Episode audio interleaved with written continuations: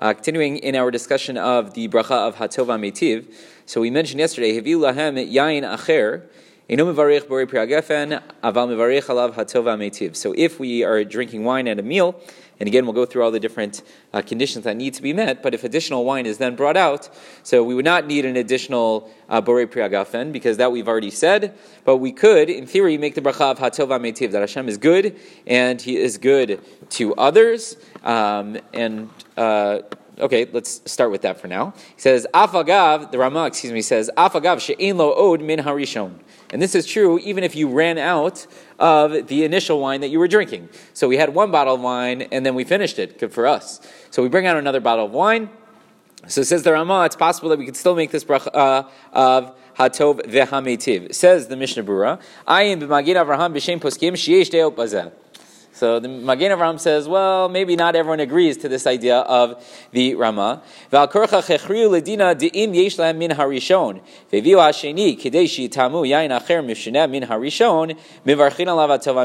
says, at the end of the day, what we actually say is, if you still have some of that first bottle of wine left, and they bring out the second bottle of wine so that you could taste a different type of wine, so then you could go ahead and you can make the bracha of hatova metiv, assuming all other conditions are met. Aval im klal but if they don't have any of that first bottle left, so im kain lo machmat shinoi heviu elam imnei shekala harishon.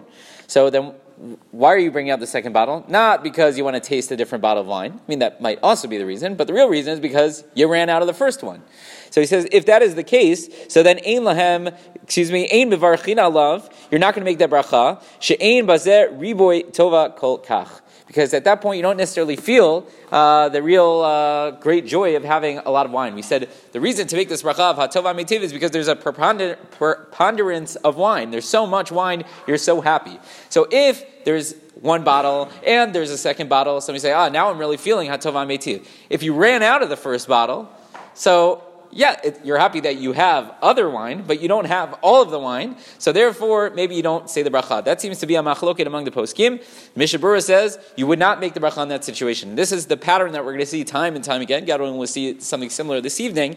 Is that uh, in theory the halacha is this, and then we have poskim that seem to argue, and then what happens is any time in halacha we have a safek brachot, a situation of doubt in regards to whether or not we can make a bracha, we always say you should err on the side of caution and not make that bracha. So the Mishnah Berurah says, the Ramah says that even though you finish the first bottle of wine. As long as you have another one, you can make the bracha tov amitiv. Magen Avraham brings the poskim that say, no, you can't. So what am I going to tell you to do? The Mishnah says, play it safe. Don't make that bracha. So if you still have some of that water, the first bottle, uh, you should be okay to make the bracha tov amitiv on the second one, assuming all the other conditions that we'll get to are met. Um, but if that first bottle is gone, good for you, but you can't make the bracha of hatov v'hametiv. Rabbi Chanan ben Akash